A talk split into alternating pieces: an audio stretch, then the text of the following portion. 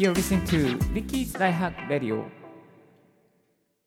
声で便利を届けるライフハック系ポッドキャスターのリッキーです。今日のトピックはこちら。新社会人が持っていると差がつくスマホアプリベスト6。ということで、えースマホアプリ入れておくと周りの人よりいいねと言われるそんなリードできるですね、アプリを6つご紹介させていただきたいと思います。お送りしますのは iPhone ユーザー歴。なんと14年になりました。ポッドキャスターのリッキーがお送りさせていただきます。初めて持った iPhone は確か iPhone3GS だったかな。3G じゃなくて 3GS から、えー持ち、えー持って早14年経ちましたので、えー iPhone 歴は長い方かなと思います。まあ、そんな私、リッキーがですね、あ、これはいいなと思うものを6つご紹介させていただきたいと思います。リスナーの方、特に新社会人の方、あると便利だなと思うこと、また社会人長い方もこれあると便利だよというものも6つまとめてまいりましたので、しばしお付き合いいただけたらと思います。それでは一つずつご紹介していきましょう。まず一つ目がこちらのアプリです。スリープマイスターで睡眠管理をしよう。そう、スリープマイスター結構いいですね。新社会人、やっぱりね、そのね、睡眠管理は結構大事ですね。なぜ大事かというと、やっぱり睡眠の質がパフォーマンスに影響するんですよね。どれぐらい睡眠が良いかを客観視できるのが、このスリープマイスターアプリを使ってデータを集計するところにあるのかなと思います。で、あのスマホアプリでですね、データ蓄積して可視化、グラフィックにもできますし、またおまけに目覚まし代わりにもなります。えーで、これで使ってですね、あのスリープマイスターであのデータを蓄積することで、どの時に睡眠が深くなっていたのか、まあ、どういう日にちに、どういう気温の時に、まあ、どういう条件の時に自分のスリ、えー睡眠が深くなれたかっていうことが客観視できるようになっていきます。まあですね、こういうデータを蓄積して、あなたの睡眠、リスナーの皆さんの睡眠を改善していきましょう。リスナーの皆さんの睡眠が改善されればですね、あなたのパフォーマンス、新社会人の方のパフォーマンス、特に社会人、新社会人でなくても、今働いているあなたのパフォーマンスを上げることができます。で、思い出してみるとね、やっぱりね、新社会人の時ね、すごい午後眠いんですよね。あれはやっぱり、まあ、緊張してるからっていうこともあると思うんですけど、やっぱ睡眠の質が悪かったなって当時思いました。えーですので、やっぱりこう午後もシャキッと働くためには、スマホアプリで睡眠管理をしていくといいでしょう。続きまして、2つ目がこちら。駅ドットラッキーで発車時刻をチェックしよう。これはね、あのあんまり有名じゃないアプリなんですけども、駅ドットラッキーというのがあります。駅は漢字で駅ですね。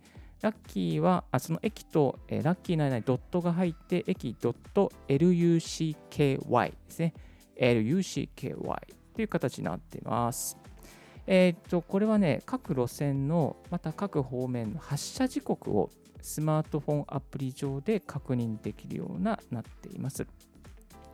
で、発車時刻なんですけども、あの、電車の実はですね、あの、私、リッキーはですね、鉄道、え鉄道マニアでございますのでね、いろいろとね、あの、各駅停車みたいなね、え感じで、あの、車掌さんみたいなこともできるんです。え元 JR 東日本の車掌やってましたっていうふうに人に紹介すると、ほとんどの人がね、あ、そうですかみたいな感じで信じてくれちゃうんですね。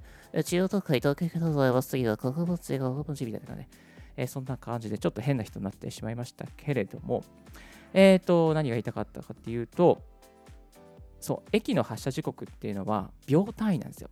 えっ、とね、例えば3分50秒とか、4分40秒発車とかね、まあ、その4分でも4分10秒に発射するのと4分40秒に発射するのと違30秒の違いがあるんですね。その10秒単位ぐらいで、まあ、その駅の発車時刻って決まっています。えーですが、この駅ドットラッキーのアプリは、その秒単位、細かい秒単位までは、まあ、鉄道会社のようにですね、そこまでは管理してなくて、えー00分発車だったら00分というふうに表示されるようになっています。そこから、あのーその時刻に合わせて、あと何分で発車しますよ、あと何分、何分の何十秒で発車しますよっていう、そういうね、あのーカウントダウンタイマーアプリになっています。ちなみにですね、GPS で最寄りの発車時刻をサクッとチェックできます。そして、よく使う駅、えー、リスナーの皆さんの最寄りの駅、これはですね、あの事前に登録しておいて、そしてサクッその登録しておいたらサクッとですね、あのああと発車時刻まで何分かな、森の駅何分で電車出るかなっていうこともね、確認できます。始発時刻とか終電時刻もね、ポチッとボタンが押せば確認できるようになっています。えですね、毎日使う駅は発車して、えー、登録しておく、発車しておくと、登録しておくと便利ですね。えっ、ー、と、プラスして遅延にね、は残念ながら対応しておりません。そしてダイヤ改正はしっかり対応しております。ダイヤ改正、多分ね、3月でダイヤ改正のあの時間、まあ、シーズンなんですけど、ダイヤ3月のダイヤ改正にはしっかり対応しておりました。えー、今回のコロナでの、えー、終電間際ですね、あのまあ、便が、便じゃない、電車が減ることもね、対応してますね。あとね、まあ、例えば、あの先輩とね、なんか会社の先輩とちょっとこう出かけるときに、あ、先輩、あと何分で、あと3分で快速が来ますよ、あと何分で、えー、特急が来ますので、走りましょうみたいなね、あ、そんな、お、そうか、じゃあ行こうか。みたいな感じでね、お前なかなかやるな。みたいなね、そんな感じでね、あのリスナーの皆さんの評価がちょこっと上がるかもしれませんよ。はい、使ってみてください。次は、えー、こちらですね。ネガポ時点で怒られてもポジティブになろう。そうなんですよ。いろいろね、怒られるじゃないですか。いやね、怖いな、先輩怖いなとかね、なんか真剣に聞いてるのにね、前は愛想がないとかね、あの眠そうだななんか走ってこいとかね、なんか走ってこいはないかな。でも、なんかいろいろ言われたりするじゃないですか。そういう時にね、あのポジティブになりましょう。ポジティブになるためのコツ、ヒントがですね、このネガポジ点ですね。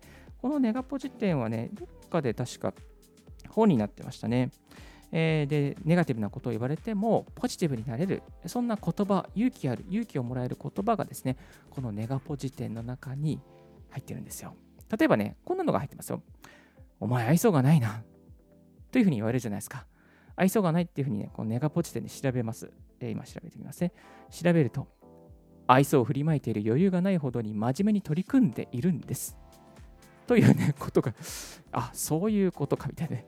え愛想が振りまいている余裕がないほど真面目、俺は真面目、私は真面目なんだなってね、そういうふうにね、ポジティブに切り替えることができますね。あなた暗いわね。と言われたら、ネガポジ点を調べましょう。動揺がなく落ち着いている。相手の話を遮らずにしっかりと聞くことができている。うんうんうん。よく考え込むため自分の世界を持っている。というふうにポジティブに解釈することができる。これポジティブすぎるでしょう。暗いと言われて私は動揺がなく落ち着いてるんです。なんては言えないけどね、でもね、まあ、あのちょっとこう、部屋にね、あの家に帰って、いや、今日先輩から暗いって言われたけど、まあ、どういうふうに切り替えればいいのかなっていう時に、あこのアプリを聞いてです、見てですね、あこれ、あそういうことかってね、あの思えばいいわけですよ。はい。まあ、これ、ちょっとポジティブすぎるんで、あのいいように使っちゃはいけないですけど、まあでも本当になんかこう、もう再起できないぐらいで、これ辛かったなっていうね、言葉を言われたときは、ちょっとこのネガポジ点をピックアップして、え、見ていくといいと思います。次はこちら。ワールドカード名刺管理アプリです。はい、こちらですね、名刺管理アプリになっています。え、使い方は非常に簡単で、名刺をいただいたらカメラでスキャンをして、えそして登録をしましょう。登録をしたらですね、え連絡先にも追加されますし、スキャンした画像 画像って画像は、差し進めそうが言えない、えスキャンした画像はアプリ上で保存できます。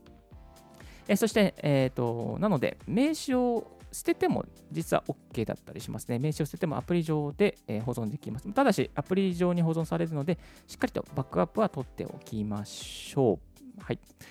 えー、っとですね、このワードカードのアプリは、ちょっと有料なんですけども、やっぱり社会人になっていっぱいあの名刺いただくじゃないですか。で、名刺の受け取り方からね、あのあ頂戴いたしますかね、なんかこう両手で受け取ったりとかね、いろいろそういう作法を学ぶと思うんですよ。で、気づいたら、あの半年ぐらい経つと、なんかこう、あたくさんの会社のね、あのお取引先のなんか名刺もらって、えー、溜まってきたけども、でも管理しなかったなっていう時があると思うんですね。そんな時にね、この覚え出してください。今日のリッキーのラジオ。えー、ワードカードっていうのね、あのやってたなみたいなね、えー、ワードカードですね。ワードカードは WORD、CARD ですね。えー、ワードのカードか。ワードとカードの間にはスペル、えー、なんだっけな。あの、ハイフン、スペースはなしですね。スペースなしになってます。こちら概要欄にも全部貼ってますので、ぜひよろしかったら概要欄から見てみてください。はい。そして、えー、次はこちら。 Captio 最強の ToDo アプリです。すごいシンプル。ということで、 Captio というですね、あの ToDo アプリがあります。といってもね、すごくね、簡単なんですよね。え簡単というか、あのいわゆる inbox にその忘れ何？あのメモとか、 ToDo とか、重要な覚えておきたいことを、えー、確認できるようなね、えー、アプリになっています。で、これはね、例えば、あ、これやんなきゃなと思ったことをサクッとメモをしておいて、そして送信ボタンを押します。送信ボタンを押すと、自分のメールボックスにそのメールが届くんですよね。件名付きで。で、メールボックスを開くと、やることがバーっともう、どんどんどんどん山のように積み上がっていく。これをすると、やっぱり忘れ物がなくなるというメリットがあります。で、便利な機能はですね、件名の頭とか後ろに、例えば重要とか、後で必ず確認とか、そういうことをね、あの入れておくことができます。そしてメール、送るメールアドレスも自由に指定することができますが、複数のアドレスには送れないみたいですね。で、これはですね、リスナーの方の中で、メールボックスが主に ToDo リストになっているという方、またメールボックスを ToDo リストにしたいという方、また、えー、今、 ToDo アプリを使っているんだけども、あの多機能すぎて使えない、使い切れないという方はですね、この Captio ToDo、えー、 Captio にすると非常にシンプルに使いやすくなりますね。これを私、リッキー使い始めて、もうあの ToDo アプリ使わなくなりました。はい。 Captio だけあればね、えー、全然大丈夫ですね。で、 Captio をこんなシーンで使ってます。例えば、あの会話、ミーティング、打ち合わせをしていて、あ、これ重要ですね、これやっておきましょうかっていうことをすぐね、 Captio にパパッと入れたりとか、音声認識で入れて、そしてサクッとメールで送っておきます。で、会議が終わったらですね、メールボックス上にやるべきことがバーっとね、入ってるんですよね。まあ、なので、あの忘れ物もなくなりますし、どんどんメールボックス潰していけば、ToDo も全部完了することができるようになっています。えっ、ー、と、あとですね、例えば、ネットサーフィングしていて気に入った記事があったりするじゃないですか。そういう気に入った記事があった時も、このキャプティオをですね、あの、で、まあ、いわゆる URL、その気に入った記事の URL を送付することもできてしまいます。まあ、何かと便利ですし、あのこのアプリすごくシンプルで、動作も軽快ですから、まあ、スマートフォンに1台1つ入れておいてもいいと思います。先輩から言われたことね、忘れないでくださいね。あの一番怖いのが忘れるですから、ノートに取るの忘れたとかね、えー、という時には、この記事をですね、このキャプティを入れておくといいでしょう。音声認識もサクッとできますから、便利になってます。はい、最後のアプリがこちら。コンバータープラス。で、何でも変換しちゃおう。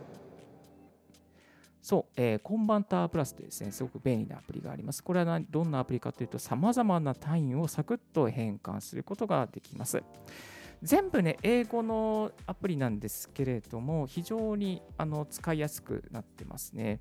えっ、ー、と、コンバーターは CONVERT ですね。この V、発音いいでしょう。まあ、よくないか。BERT ですね。BRT と調べていただいて、コンバータープラスは、あの、プラスですね。